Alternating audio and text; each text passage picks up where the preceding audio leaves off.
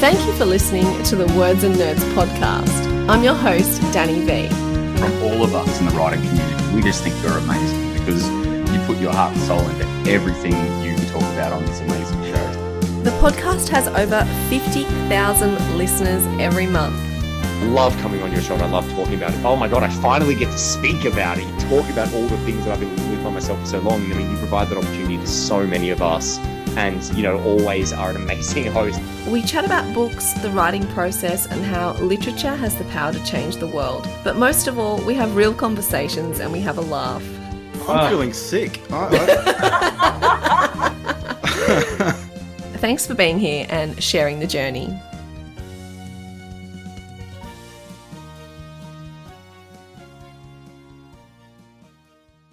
Well, hello, everyone. Uh, this is a little bit of a Words and Nerds takeover. My name is Deborah Abella, and we thought we'd give the lovely Danny V a little bit of a break tonight.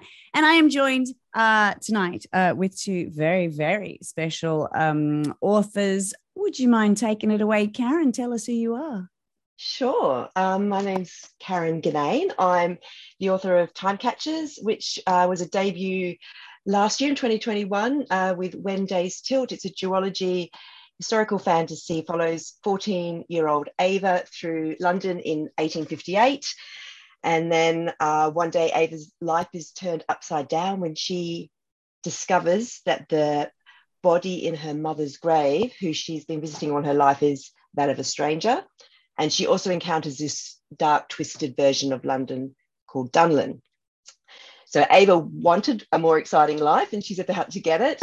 And she has to find out who her mother is, who she really is, and what they both have to do with this strange parallel world and also these disappearances that have been happening on the streets of London, which is this fast, furious city at the time, biggest city the world has ever seen, in fact, at that time.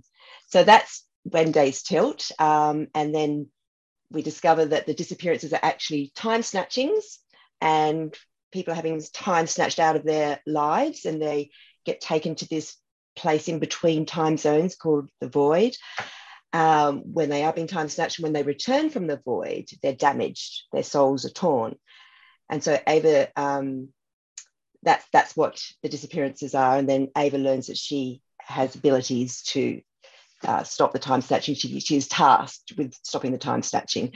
And then when Souls Tear is, is about her um, going about that, and she comes across a, a much greater foe, um, and the problem of time snatching seems relatively small in comparison.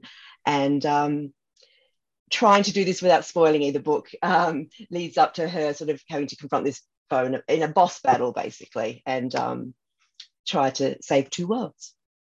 Oh my gosh! so brilliant.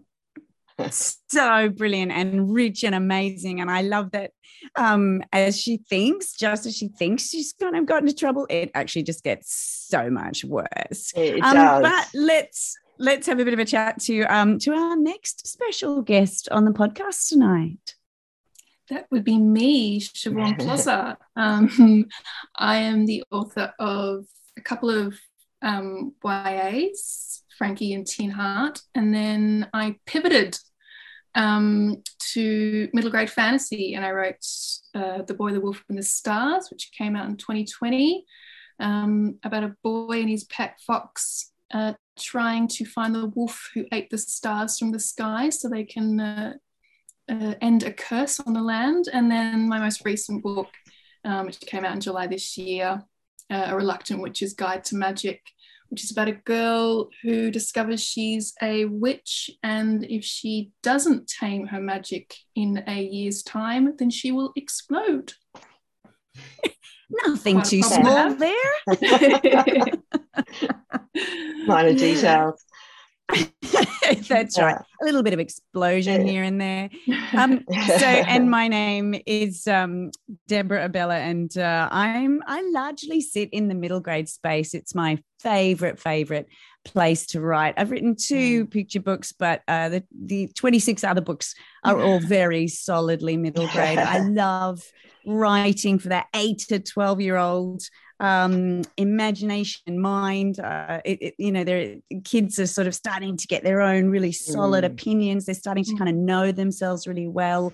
They're still open to the wondrous possibilities that you know that books present them and life present them so um my i've i've written a bunch of stuff the max remy series and the grimston trilogy and the spelling bee series but yes my latest one um that uh, i'm i'm keen for all of us to talk about our latest books because we've got a bunch of stuff in Mm. common um it's called the book of wondrous possibilities and Mm. it's literally I don't know why it took me so long to write this book in a, in a way, because it is my complete love letter to books and booksellers and Mm. librarians and libraries, and that idea that no matter how we're feeling, if we're a little bit depressed or a little bit sad or um, you know feeling worried or anxious, I can literally pick up a book Mm. and it can literally change my life and Mm. make me feel better and happier and uh, and it's magic to me and Mm. I know I'm I can Karen's nodding and I just I think, have, yeah. I just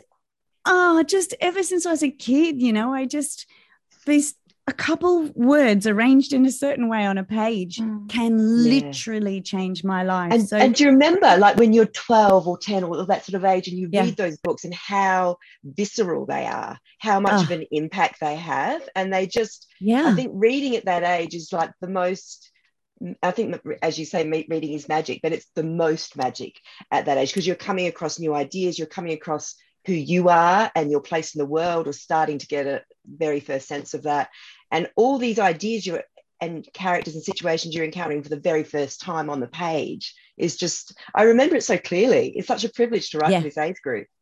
Yeah, and look, I think it's why I write for this age group because Mm. I I do remember being 11 like I am still somehow inside 11 and I remember that feeling of Mm. just immersing myself in books and becoming absorbed in it and lost in it. And Yeah. so the, the book of wondrous possibilities is literally about a little boy called Arlo um, who's had this sad thing happen to him almost a year ago. And literally, page one, chapter one, the Mm. first sentence, a Mm. young girl rushes into the shop um, and says, Quick, you have to hide me from a murderer, which he does. And then um, the murderer kind of searches for this girl and then kind of storms out of the shop. Uh, he lives in a bookshop. Did I mention Mm. that? And um, and then this girl literally hands him a parcel, and inside that parcel is a book. And it's a particular type of book. It's a 17th century book from France called a grimoire. And people believed that grimoires, once you wrote something in a grimoire and if you read it out loud, it had the power to come true. And I loved that idea Mm. that if if Arlo's given a story grimoire and someone's perhaps written a story about him in that book and he reads Mm. it, it has the possibility to come true and change his life. And Yeah. and much like you were saying, Karen, you know, like your character kind of wanted adventure, um, and she certainly got it right in spades. In Um, and I know though that um, in Shivaun, in your book, you've got a very reluctant um, witch on your hands. Of course, she Mm. doesn't really want a bar of any of this, and and I have to say, Arlo is is the same as as Mm. um as Willa as well. He's like. Uh, no, I'm kind of really happy in my bookshop with my Uncle Avery and my pet mouse Herbert, and I don't want none of your adventuring or none of your kidnapping and car chases and trouble. And um, and I love the reluctant hero. And so it's Yeah. funny that like w- a few of us have written about that sort of Mm. reluctant hero trope. Yeah. yeah. But what I also love about your two books, and I, I can rave about this because we've, you know we've we've done a words and nerds takeover, so we can do this. Well, Your we have the power. world building, we do Mm. have the power. I Mm. just, I you know that Karen, your t- total Dickensian, beautiful, time snatching, narrow streets, Ah. flea market kind of stuff, and I love that it's rich and wonderful. And then Shivaun, you've Mm. yours is a lighter kind of it's got moments of real kind of spunky humor and and it's fast paced and a little bit sort of more um wacky or and and I Mm. the both of your worlds that you've created are incredible. So Karen, did you want to just chat a little bit about like how did you go from that blank page to creating that beautiful world? Um, well, mine actually was um, this the place I lived in London for years, and so for me, I got the idea from living there. And I went there when I was very young, and I've never really travelled, never been anywhere. Grown up in Perth, you know, yeah, we're all we all live in young cities on really old land here, don't we? So I'd never had that sense of an old city with all these layers and layers and layers of stories that had kind of almost settled into the land. It had that feeling that it was sort of almost coming up from the land rather than just plonked on top, which is how cities feel here uh, more. And so I had this idea of London as a character. That was my very first impression of London. It's well, many characters actually. So it was literally that. It was literally that. It was like, what if this is, you know, what if these places actually were characters? And that it, it just um, just took me from from that really. So yeah, it was it was the place itself. It was the character of London. But there's also a bit of menace in there as well, like a lovely sense of menace, a lovely sense that this could all go very, very wrong. And I, I love the way you've built in that tension as well. Uh, yeah. Um, well, it's the dark. I do love dark, twisty sort of stories. I've always loved the kind of that sort of grim element. And you know, I remember I would read things about grave robbers and things when I was not meant to be when I was much younger. And um, so and it just sort of but i got a sense that that was also where it came they, they they sort of emerged i didn't plan them it was sort of like the feel i got from the places that i went to in london that old history and and and uh, yeah they just bubble up from my subconscious i don't know what that says really but um, i find that those stories are there quite naturally so yeah, very different yeah. to Shivaun's because I love Shivaun's um, sort of yeah. that fizzing energy and that fun and that humor. I mean, they're just yes, it's so rich, but in a very different way. And, and that's what I loved about yeah. Shivaun's world building. Talk about yours, um, Shivaun. So I've as I've always been really interested in um, second world fantasies, high fantasy, whatever you want to talk, call it. Um, so when I start writing, I, I'm generally already in that mindset. And then I think that because my first my first go at fantasy was a lot sort of darker and it's sort of yeah it, it started out as sort of inspired by some sort of Scandinavian folklore and stuff so it was always going to have that sort of darker feeling to it but I think that when I when I woke up one morning and I just had the words witch war stuck in my head I don't know mm. where it mm. came from but I was just thought of this world where you know you had this two warring witch covens and this poor city stuck in the middle of it. And I, when I sort of sat down to explore that idea more, it was sort of right at the beginning of the pandemic. And I just wanted to write something that was entertaining to me and made me happy. Mm. So I sort of just threw everything into the world this is going to make me laugh and this is going to make me feel joy and yeah it totally does it has so much yeah, energy yeah that's what i was thinking I, I, just, I just want the reader to be to go on this wonderful exciting breathless journey and just smile and laugh um, mm. and enjoy the wild ride because you know selfishly i wanted that to happen to me as a writer as i was working on it yeah. i wanted to feel that as well so um, that's, a really productive piece of therapy. it was. It was. I was yeah, I was feeling very sad and I thought this is this is the way that cheers me up when I when I, I get cheered up when I read, you know, like Diana Wynne Jones and mm. and Jaclyn Moriarty and, and those sorts of authors. And so I want to write something that sort of it could sort of you know, tentatively sit on the shelf near them and and bring absolutely joy to no, quite proudly, yeah. yeah. Yeah. yeah and and look, I don't think it's selfish to want from a book what your readers want from books yeah. as well. I think that is actually completely fair. And and I think I, I know when I write, I think I reach to that. I reach to kind of what what would little Deb want to read, mm-hmm. you know, when she's young. And in a way, you know, uh, um, my books have a lot of the same sorts of themes to it, like little people um, often overlooked who need to sort of step up and and and kind of make their mark. And and I'm about to kind of throw all these challenges and and all these kind of difficulties at them, but they will rise up. They will be amazing. Um, yeah. And I I think that's how I felt as a kid. I felt like little and you know, grew up in the western suburbs when that was a really daggy thing at the time when I was little, and Mm. you know, I kind of felt overlooked, and I, I, so I think. I think my entire catalog is a, bit of a therapy session. Um, just now, now that I've said it out loud, actually, I think that's what I'm doing. Um, and and I, I just I want that little person to to rise up and have Yeah. their moment in the sun. You know, so I think as authors, I mean, it's exactly what you said, Shivaun. Yeah. Then you just needed a laugh. You needed yeah. to be able to go somewhere with these really funny moments and frogs falling from the sky and all these Yeah. really amazing, very, very funny thing. And there's great dialogue um, in your your book as well. That's just like witty. Yeah, yeah, super fun. Well, yours is Deborah. I mean, yours is just got so much heart and humor, and that's I just love your, yours is like this really funny, warm hug. You know, it was a, it was a really um quite magical literally magical but but just the feel of it was just it was it was it did remind me of books that i read when i was that age that sort of feel like you sort of like totally immersed and really gunning for them. You i really i was just like on their side Aw. right from that first page. I was just like yes. I mean that was a cracking opening. It was it was the best opening. So yeah i found like, that's what i loved about both of your books was the humor but but the you know just that warmth and and that um it just just doesn't hit a wrong note. It's just just just very very from the heart. I really love that about your book.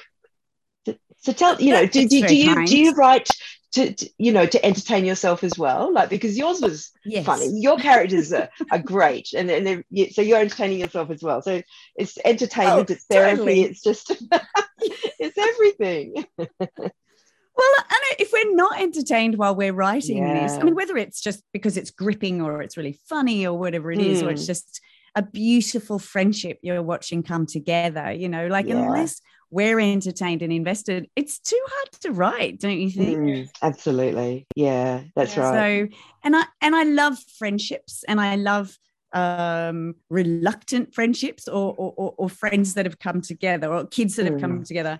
And they're not supposed to be together in, an, in another world in another time. Perhaps they wouldn't be together but this problem has thrown them together and they kind of have to work together to do it. And you know in the very best of friendships and i think about this with Mm. my own friends uh, you are better with them and so Mm. i love i love the idea that characters become more um, either Mm. because that other character believes in them or has challenged them or just makes them feel noticed or looked at or whatever it is but you grow in in friendship and and i Mm. wanted that to kind of mirror the idea that as arlo reads this story in the grimoire which is a story Mm. about himself he starts to change uh, like all good books kind of can should Mhm. change us i think yeah and he starts to kind of go oh um maybe i'm braver and kind of smarter and more Mm. loyal and courageous than i ever thought possible and Mm. and again just coming back to that's what i want from a good book i, I want to feel all of those emotions and and I- and and i remember being 11 and feeling you know left out or feeling like i just desperately wanted to make my mark and so you we're borrowers aren't we we like oh, and like you were saying Magpies. karen like yes and little bowerbirds we take Yeah. little stuff back to our nests That's and, right. And and you know it. karen you you living yes and and and sometimes you may not use it right now Mm. you might Mm. keep that little story you heard or that little Yeah. lovely um, snippet that an auntie told you once of a, of a family tale and you might use it later and you know I, I i love that way that that karen you used london as as a Mm. character and i can feel it i can smell it like i can Yeah. you know when that from the opening moments of your book i Mm. am absolutely in 1850s london and i Mm. loved that Oh, thank you. Yeah. Well, I'm I- actually- I wanted, I was going to say, I wanted to know more about that because do you, because your worlds are so complex and Mm. full and complete, like, how do you keep track of that? How do you create like, how, do you have like a, a dossier or something where you like, re- like, what kind of research and like, how do you create such a Um, full, magical, unique world? just Well, it took me a long time to write. I actually think this that's got a lot Mm. to do with this book. Is that it took me a long, long time to write and read uh, uh, over years. I kind of built on it. So I, I actually think Right. a lot of it was just because I spent so long on it. I think if I tried to, Yeah. I couldn't do this in a year. Like you know, so so um, the, the it was a big composting thing for such a long time, and then I'd go in a district and I'd I'd explore bits. I was finding out as the characters were finding out a lot of the time, and then I'd sort of think, oh, but what about that? And then I'd go away and sort of figure out what that sort of situation would have to be for that to work or or I'd, I'd come across something I didn't know the answer to so it's like traveling in a new world and it, literally Yeah. and and trying to find out I I, I was going to ask you guys how you approach your process but I, I don't I can't just have it all plotted out and planned and, and, and my brain doesn't work like that I just I simply would not be Mm. able to do that but if I just start and then shine a light and just sort of see where it takes me and then ask Wow. a question and think oh that's quite interesting. I'm just going to nip around that corner. And then something else pops up and literally it grew very very organically very messily. I wish i had some lovely answer for you but i don't. It, it just is a big old mess that i just kept exploring until i figured out what the story was and how it all connected together. And there was a lot of killing of darlings i'm afraid Yeah. because there was just Ah, too, there was yeah, there was more ahe- again. So what about you two? How do you approach that Deborah? I can I say once, yeah, I um I know that I can't do exactly what you've said because I tried it once in a busy year that I just had a bunch of stuff to and I sort of knew my world, I sort of knew my character, and I thought, yeah, I'll be right, here we go, Yeah. and sort of started it, and and literally, you know how you talked about shining a light down a tunnel, yeah like I ended up in so many dead ends and so many I did too so i did too tunnels. backing out I was- quickly before you go over it a, a- an abyss, right. right. into nothingness. yeah Um, so I know I can't do that, and I've thought about this a lot, like process, and I'm fascinated by it. I, it all starts exactly like you said, a messy little quagmire of sorts of Mm. ideas and little little tantalizing moments where you go, oh, over there, oh, what about that too?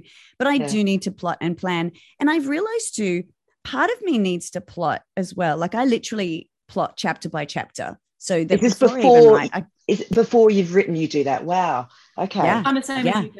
are you, Ah, you I, there you I go. do that Oh, and I, I partly love it because it keeps me eye on the prize kind of thing. Yeah. Like I know Yeah. where I'm headed. I may not know exactly how it's going to end, but Hmm. I, I'm, it it feels like then everything I write is in service of that ending. And, and Hmm. hopefully by the time you get there, the payoff will feel really gratifying as a Hmm. reader.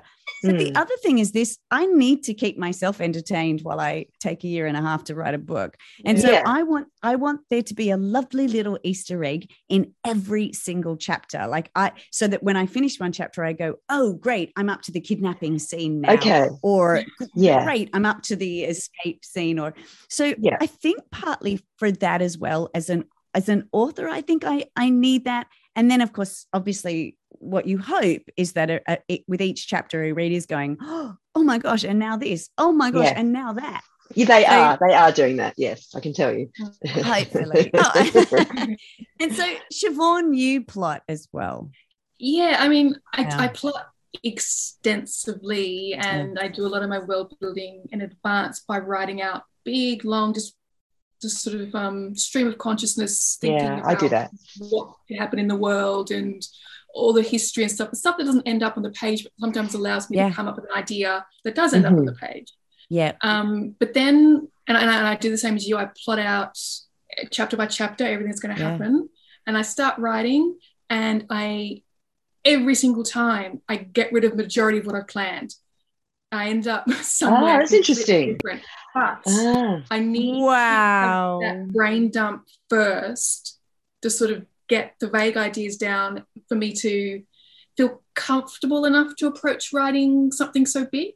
Yeah. Yeah. And then invariably I'll discover some sort of interesting thing that I go, oh no, that's a more interesting part. Ah. and I'll happily go down. Yes. And then Hmm. after I finish that draft, I'll replan the whole thing again so I can have a go at the next draft okay and it maybe change things then as I'm doing it and stuff. So that's why I'm a really fast writer, but I'm slow overall because I go through Yeah. that process the of edits at the edit, the, the many drafts of just sort of layering ideas and Yep. discovery mm. With excessive planning as well. Like it's a weird mix of plotting and pantsing.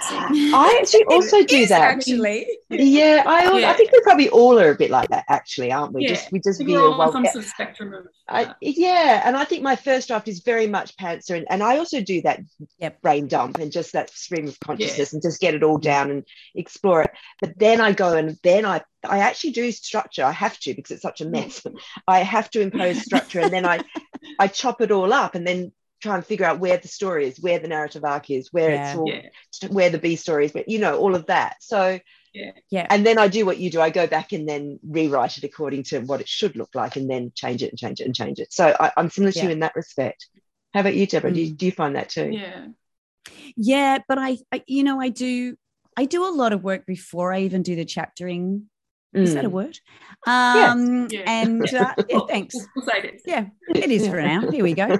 Um, and uh, so that by the time I do get to the chapters, I kind of know it quite well, like because I've done, I've actually done a whole massive breakdown, and then I go not not breakdown a whole storyline, and then I go and break that up into chapters. Mm. And again, like I was saying before, I want each chapter to be like a mini story with a beginning, middle, Yeah. and end. yeah, Hopefully, n- not all cliffhangers, because I also think that can get a bit Yeah. tiring if every Yeah. chapter's a cliffhanger.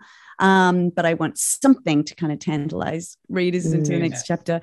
So I think by the time I often get to the first draft, there's not a lot of throwing away. I think the throwing away happens um, beforehand because I, I Yeah. noticed you when you were saying, yeah, when you get an idea and then you throw it away because you have had an infinitely Mm. better idea. Yeah, and i am i'm constantly amazed by if you stay with something and and it, it, it will get better. And and i know i know myself. I know if i've written a convenient out for my Yeah, cat like yeah. i know if i've gone Yeah. oh yeah she'll just do this thing and she'll be safe. And i i know it. And um i'm in a critique group and they're very good at calling me out on that and saying deb come on too easy and then you unthread that's things good. and unpick things Yeah. and rewrite it so um so it's a, I think generally what we're saying is it's a it's a total mess yeah. We're all agreed Yeah. on that for sure. At some point, it's Yeah, yeah. less of a mess. How reassuring. yes Yeah. yes thank you You just have to get to that point where it's less of a mess. less of a mess. I think, in fact, we should call this particular episode "Less of a Mess." Less of a mess. You know. Perfect. Yeah. Great. It's like going in my bio. That is, that is a good way to think of writing is, is starting from a mess, getting it to less of a mess. Yeah. Less of a mess. That's exactly right. Yeah. Um, and I, I found that in writing fantasy compared to because I've written two contemporary novels, I've I've generally, and this might just be a me thing, but I've found that my fantasy novels are bigger messes for me to complete. Ah. Do you think that's because of the world building? I think that is a world building aspect. Yeah. And maybe because I'm still getting used to that process of Yep. creating new worlds that um, I just I just find myself sort of setting traps for myself because I haven't thought through things and you sort of get to a point Yeah. you're like, oh, there's a massive logical flaw or a world building like something's missing completely from the world I haven't considered at all and then I have to redo an example for it because it's all the foundations are on quicksand basically in Right. Yeah. And I have to sort of Well, that's horrible So, feeling, yeah. that sinking feeling. So, so, um, Shivaun, why did you, why fantasy for you? Because you started with reality, didn't you? So then why, I suppose this is a question for all of us really, but why that segue into fantasy? What has fantasy got that attracts you that you, why do you want to write it? Yeah, and I think like I, I do love contemporary, and I will continue to write more contemporary Mm. novels in the future as well. But for fantasy, I'd always intended to write it because my favorite books as a kid Mm. were fantasy. So Mm, yeah. like the I was obsessed with the Moomin books as a, Oh. as a kid to be honest, like just Yeah. absolutely obsessed with that world. Yeah. Um, and so I think I just didn't quite know how to go about the world building aspect of it. I was a little bit afraid that I Mm. wouldn't be able to do it. So I sort of like uh, that was my first go in fantasy, uh, The Boy, the Wolf, and the Stars. It took me about 10 years to write because I was Right. slowly chipping away at it in the background and working on the other stuff.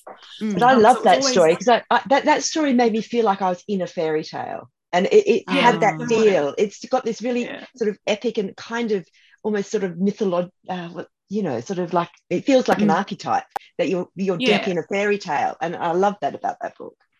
Yeah, yeah. So it was it was always my plan to to, Mm. to write fantasy. It just took me a little bit longer to have the confidence to to go for it. Well, and it's also tricky because you are creating characters, fully fleshed out, wonderful Mm. characters with their own plot and their own journey, and you're creating Mm. a world.